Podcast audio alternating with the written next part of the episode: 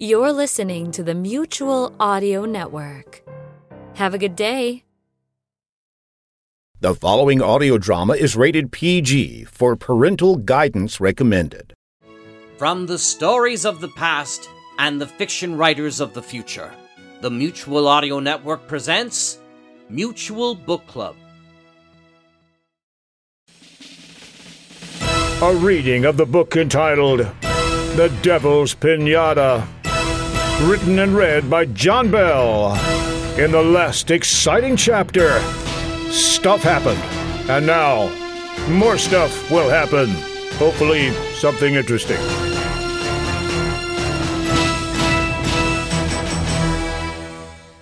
Chapter 5 The general looked askance at Buck and said, What the hell were we talking about?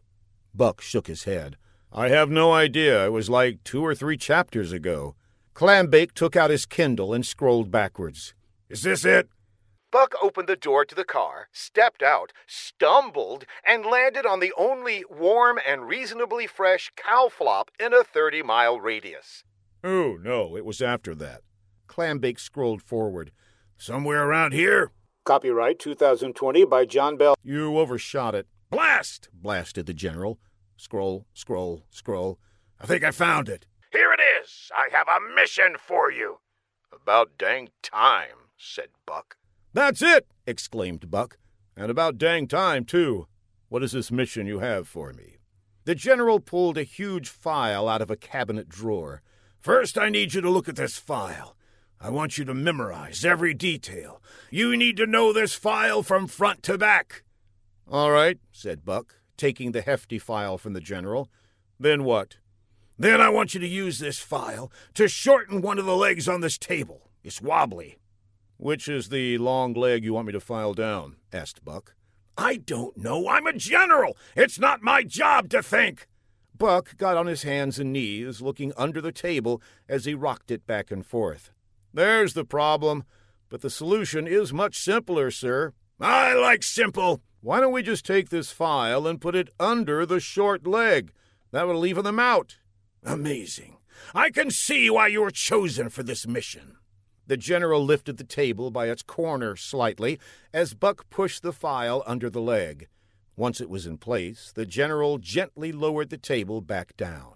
Success! shouted the general. I like the cut of your jib shot. Thank you, said Buck. I had my jib tailored.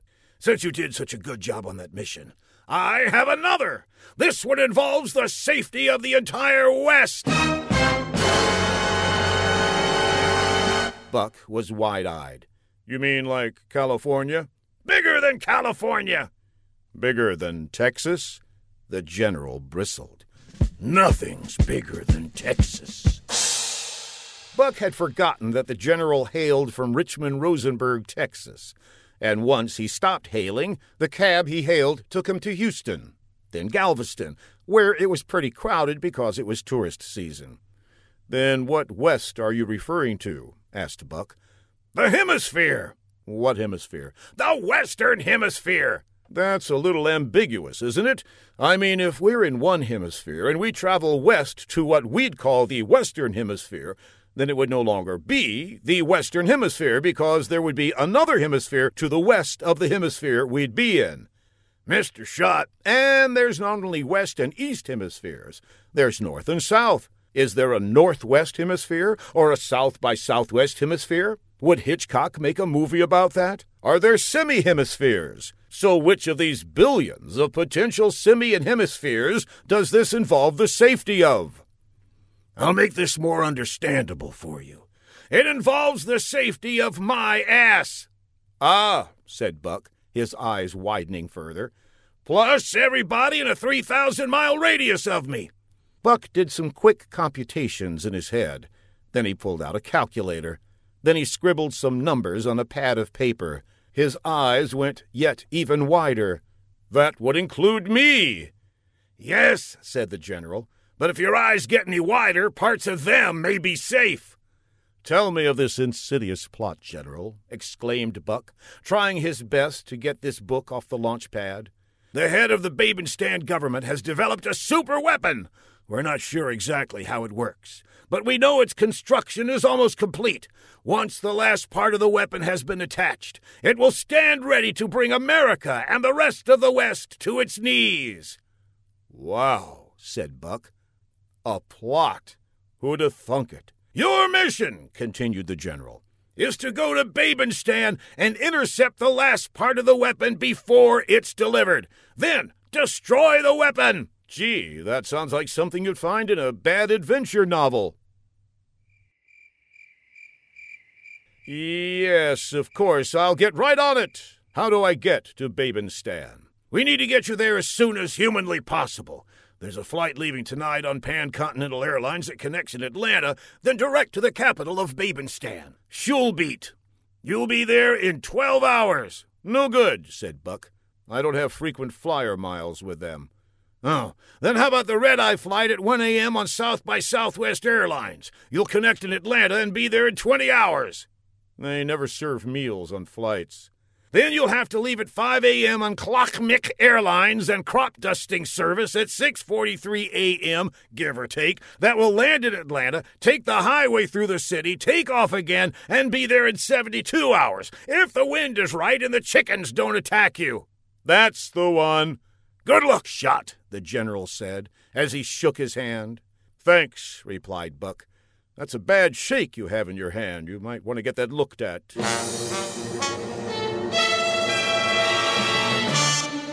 Chapter 6 The man that was older than Fla, when Fla was still in one piece, skittered down a back alley in Babenstan's capital city, Schulbeat, then hustled up a side alley, turned sharply into a front alley, ending up at a bowling alley.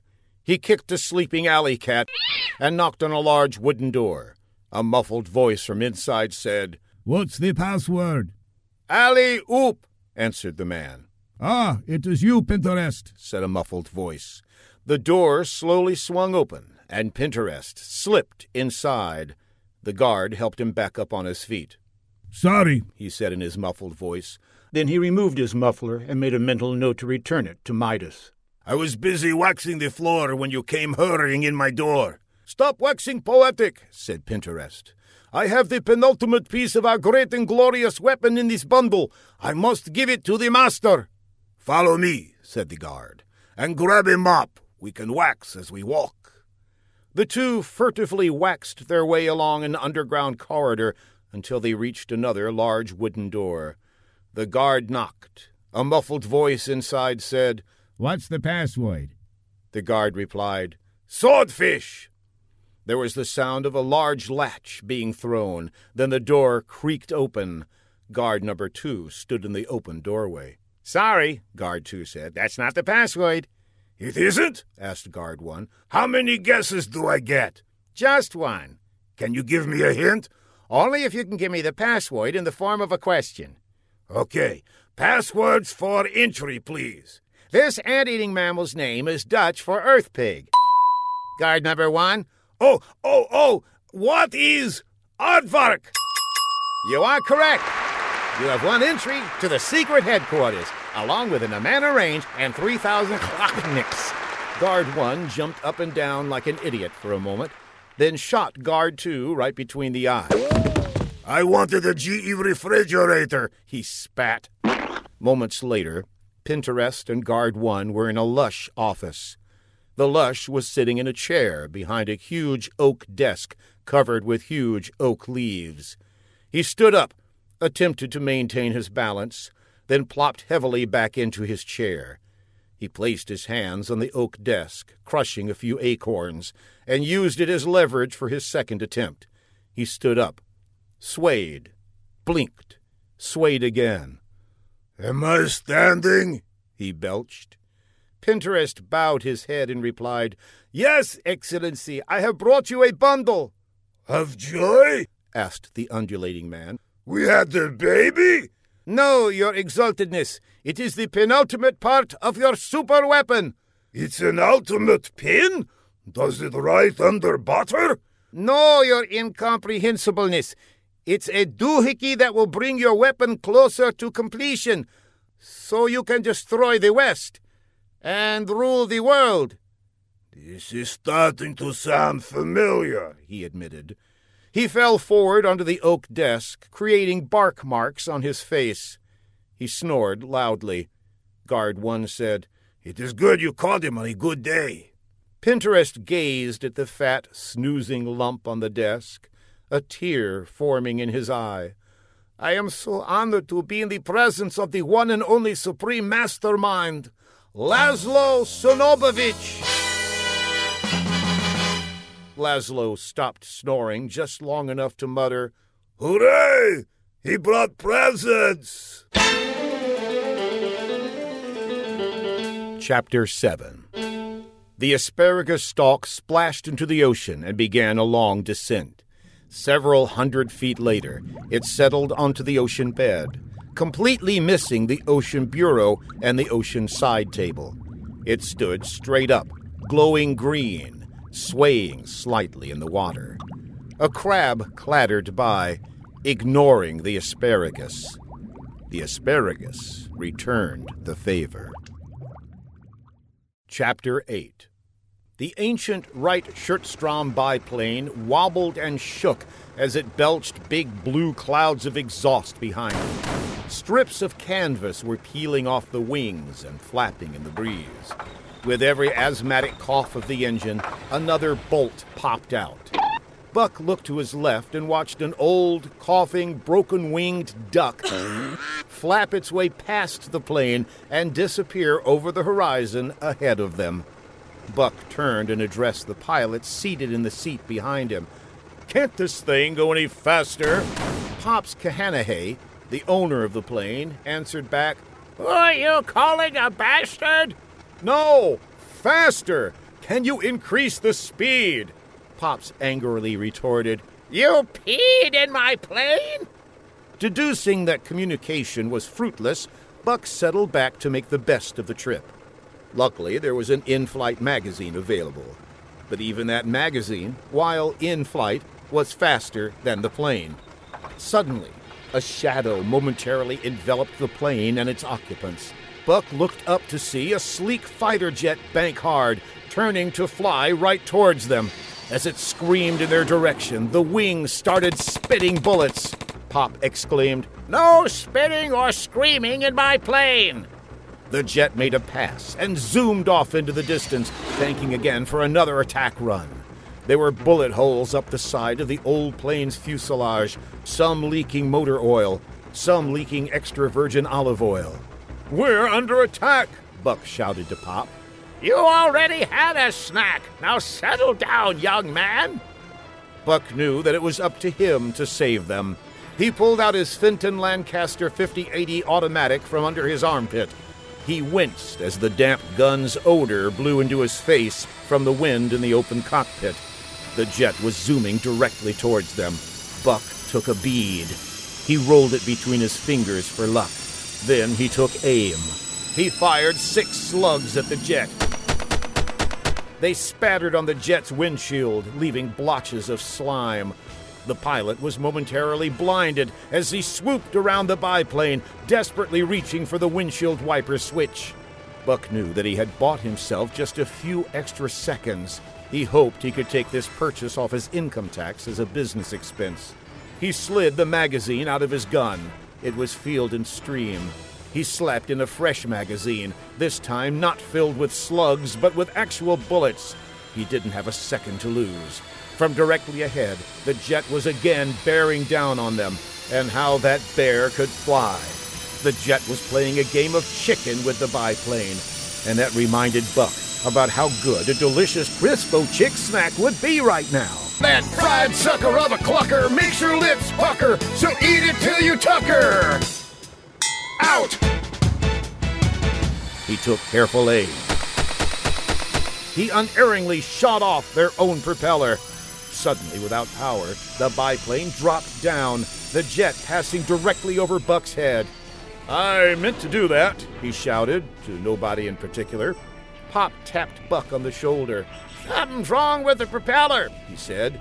The jet circled around and closed in on the biplane once again. I'm gonna hit the silk, said Pop. Wait a minute, Buck said, as Pop stood up, put on a pair of silk stockings, smoothed them, then strapped on a parachute and prepared to leap out of the descending plane. I don't have a parachute.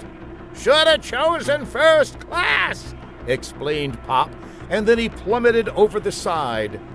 Buck grabbed the stick and tried to control the biplane. No good. So he threw the stick out and tried a branch. Still no good. This time he used the control thingy. Success! Buck had altered the plane's fall to where it was diving much, much faster with less, less control. The biplane shot past Pop, who was leisurely wafting earthward under a big white canopy.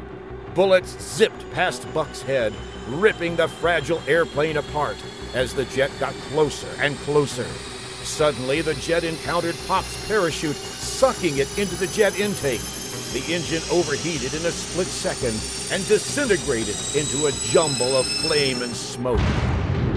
Pop exclaimed, I do declare, as his chute disappeared, leaving him at the mercy of gravity. Buck again tried to break his dive with the control thingy, battling it with all he had.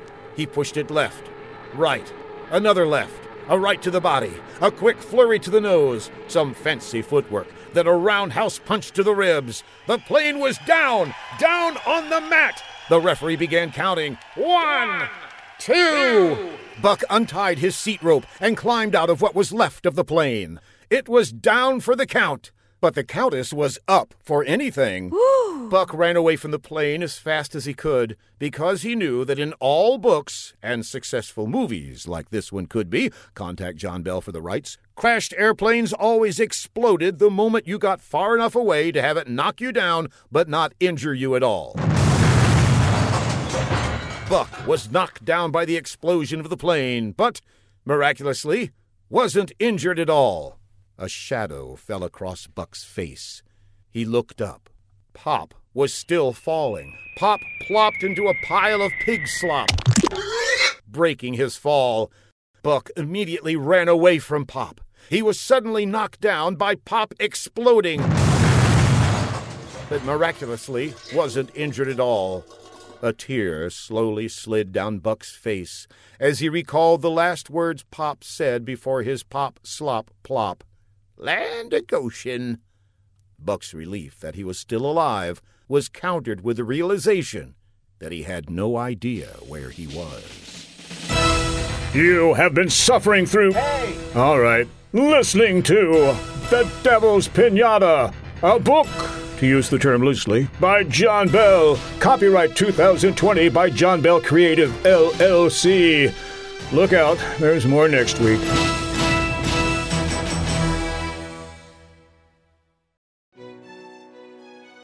The Mutual Book Club, available on any of the Mutual Audio days, the Mutual Fiction podcast feed, and the Mutual Audio Network feed. Thanks to the reader for today's performance, and please look for more classic tales and future writers next time at the Mutual Book Club.